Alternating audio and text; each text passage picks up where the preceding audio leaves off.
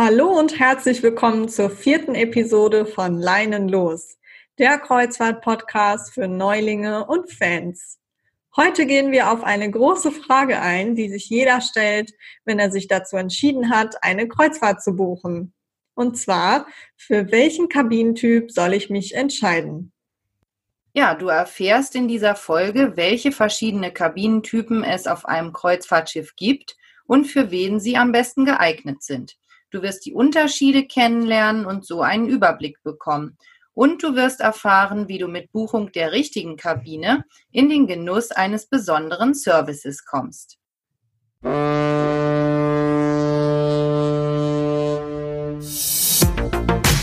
Willkommen zu Leinen los, dem Kreuzfahrt-Podcast für Neulinge und Fans.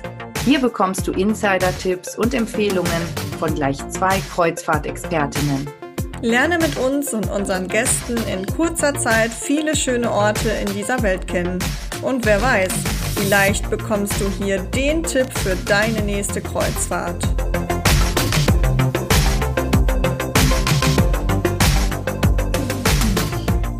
Wir helfen dir dabei, deine Traumkreuzfahrt zu finden, um unvergessliche Erlebnisse zu schaffen.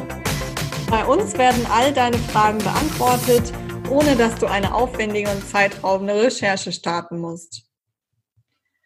Du kennst das ja bestimmt. Du siehst irgendwo ein Kreuzfahrtangebot und da steht als Preis zum Beispiel ab 599 Euro pro Person.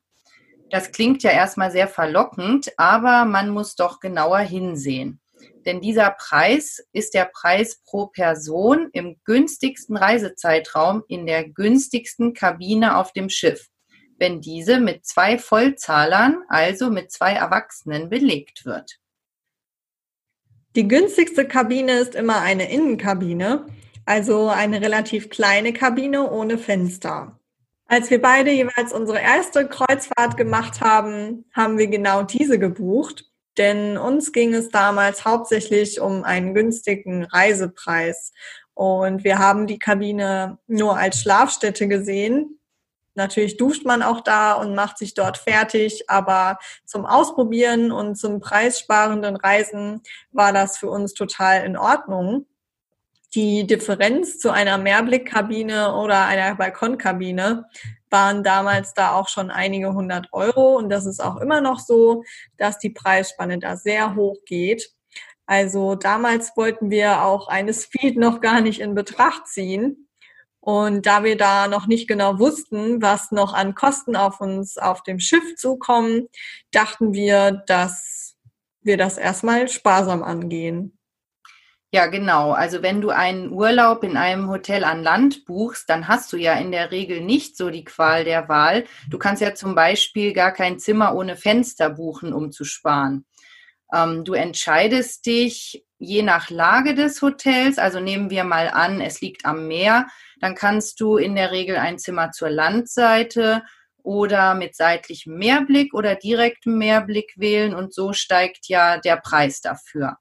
Und wenn du eine Suite buchst oder etwas ganz Besonderes wie ähm, eine Suite mit Jacuzzi oder privatem Pool, dann wird das natürlich deutlich mehr kosten als das Standardzimmer. Ja, auf einem Kreuzfahrtschiff hast du die Wahl aus noch viel mehr Möglichkeiten, denn die Reedereien haben viele unterschiedliche Konzepte entwickelt und je größer die Schiffe werden, desto mehr lässt man sich da einfallen. Auf der Aida Nova zum Beispiel kannst du aus 20 verschiedenen Kabinenvarianten wählen. Das finde ich total klasse. Ich war selbst auf der Aida Nova und dort gibt es zum Beispiel auch mittlerweile Einzelkabinen. Wir geben dir nun einen Überblick über die verschiedenen Kabinentypen auf Kreuzfahrtschiffen und Empfehlungen, für wen sie geeignet sind. Ja, fangen wir mal an mit der Innenkabine. Also die Innenkabine eignet sich zum Beispiel für Menschen, die preisbewusst reisen möchten und die Kabine eigentlich nur zum Schlafen nutzen wollen. Ähm, es ist ja auch sehr vorteilhaft, dass man zum Beispiel durch das fehlende Fenster mittags auch gut ein Nickerchen machen kann. Also diesen Vorteil nutzen auch gerne Eltern mit Baby, habe ich mir von meinen Kunden auch schon öfters berichten lassen. Ja, aber wer nachts frische Luft braucht, für den ist diese Kabine weniger geeignet und außerdem ist das Platzangebot natürlich sehr begrenzt. Und ja, die Beleuchtung ersetzt natürlich auch kein Tageslicht. Aber manche Reedereien haben sich da wirklich schon tolle Dinge einfallen lassen, um die Innenkabinen auch attraktiver zu machen. Es gibt zum Beispiel schon LED-Flat-Screens, die per Live-Video einen Ausblick auf das Meer und den Hafen übertragen. Das heißt, dann hat man so eine Art virtuellen Balkon.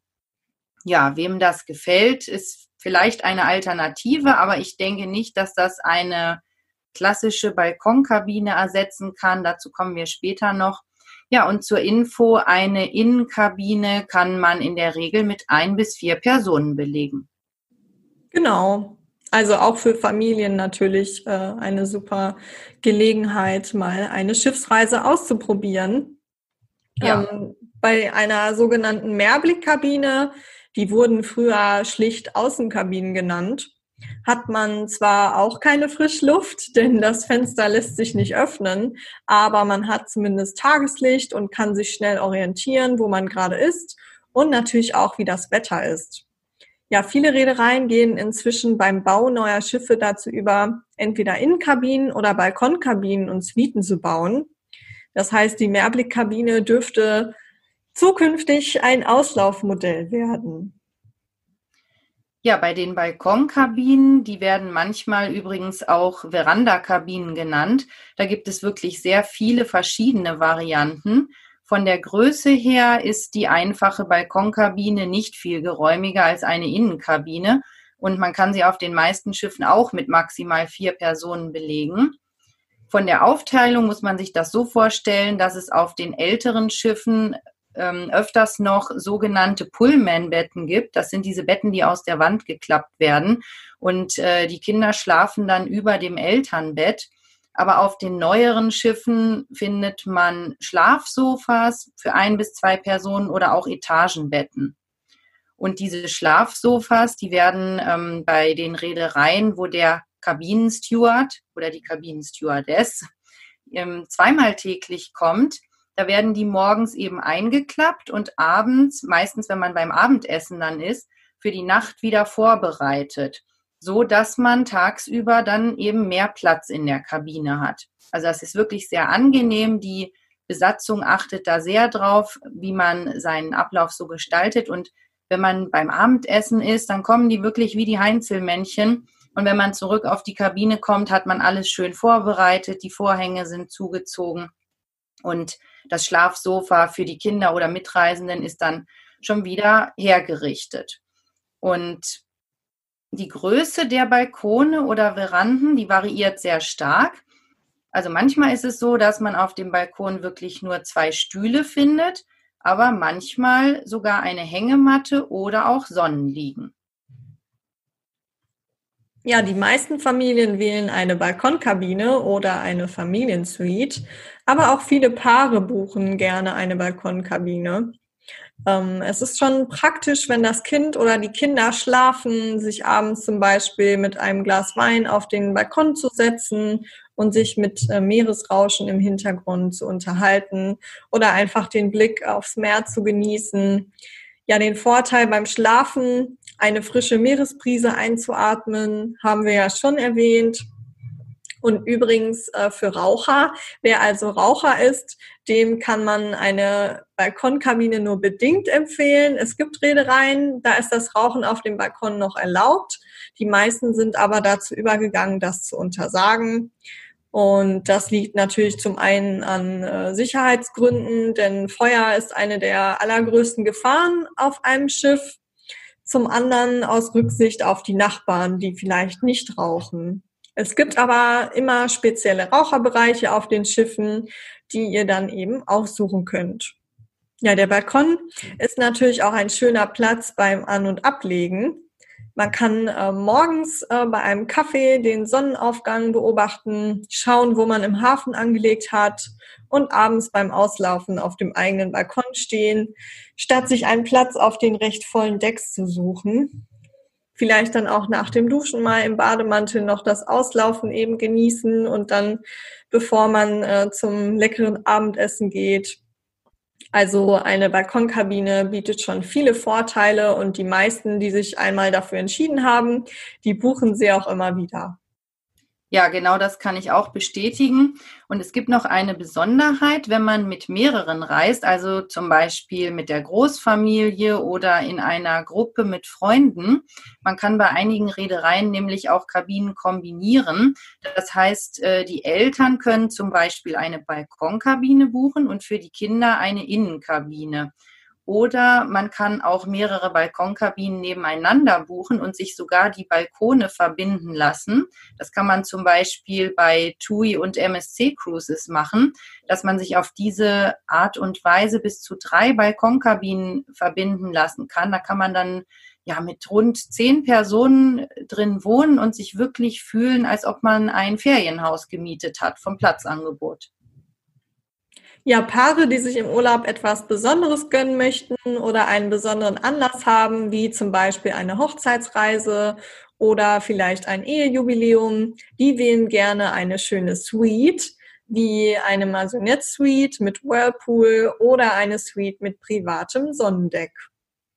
Ja, wenn man eine Suite wählt, hat man sowohl in der Kabine als auch auf dem Balkon deutlich mehr Platz. Es gibt Suiten über zwei Etagen oder mit zwei Schlafzimmern.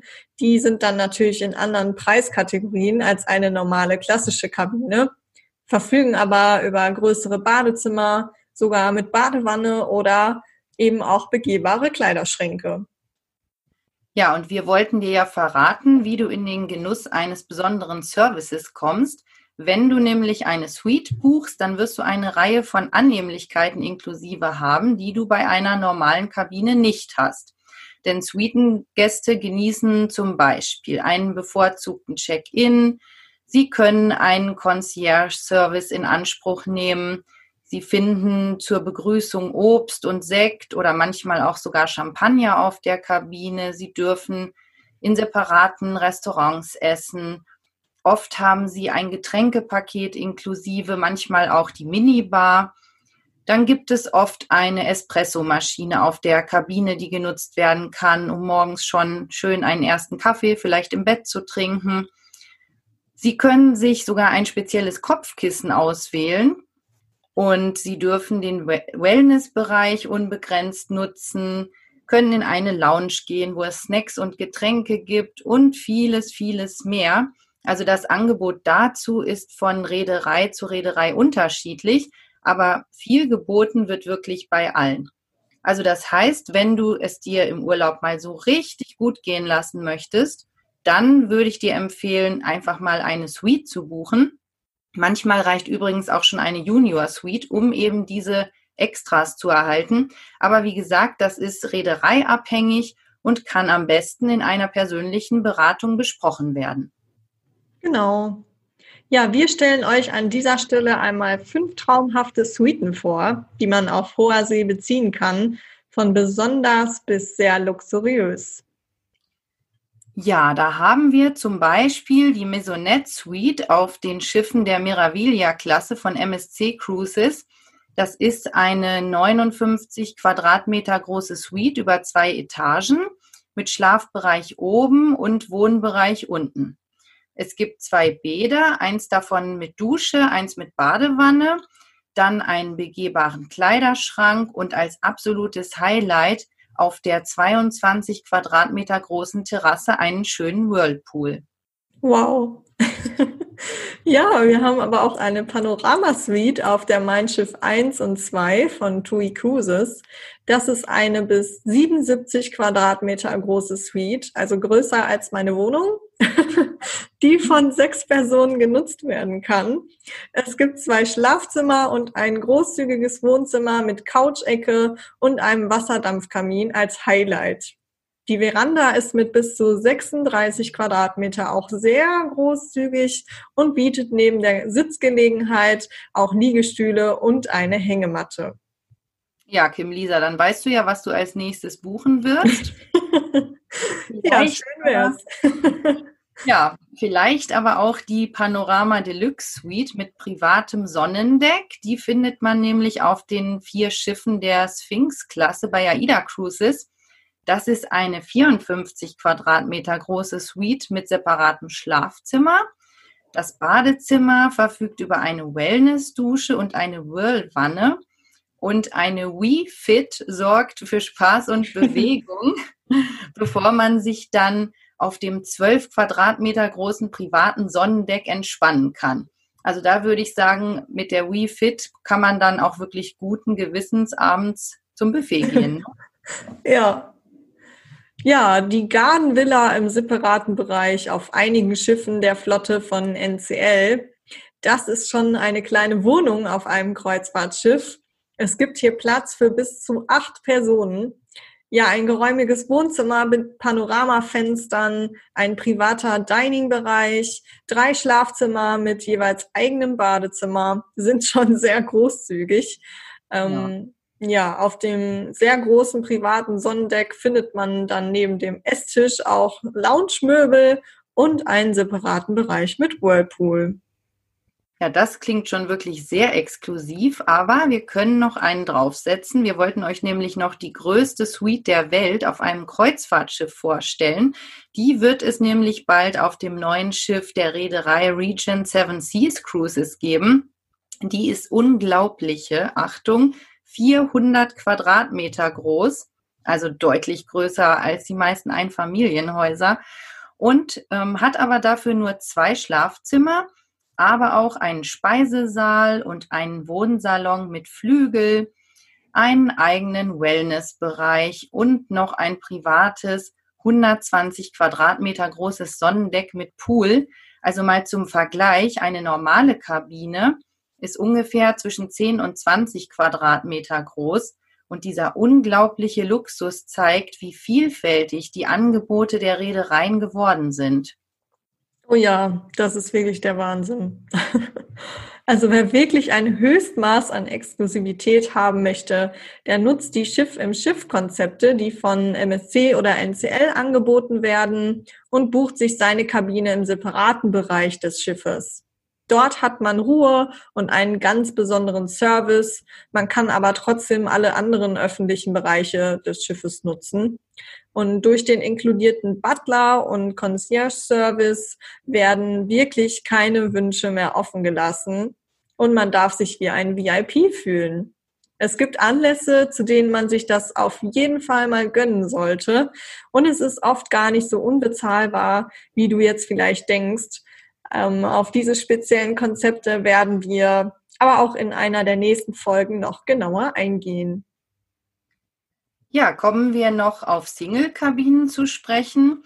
Das ist ja immer ein großes Thema bei den Alleinreisenden, die, denn die ärgern sich ja wirklich sehr, dass sie den Einzelzimmerzuschlag wie in Hotels auch zahlen müssen, also Einzelkabinenzuschlag auf den Schiffen.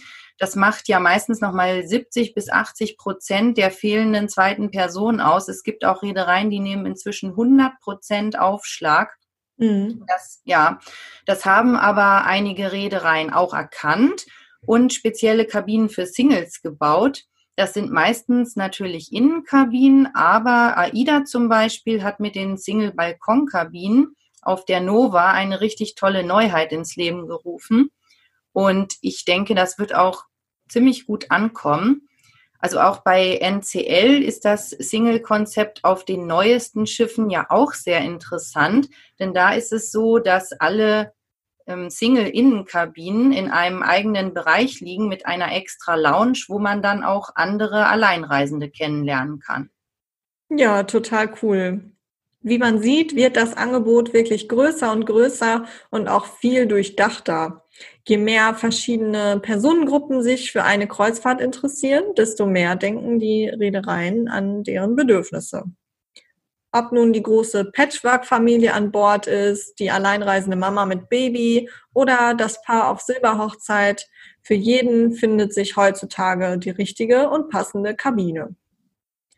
Für manche Kunden ist übrigens auch die Lage der Kabine wichtig, also ob sie am Bug oder Heck oder doch eher mittig liegen soll.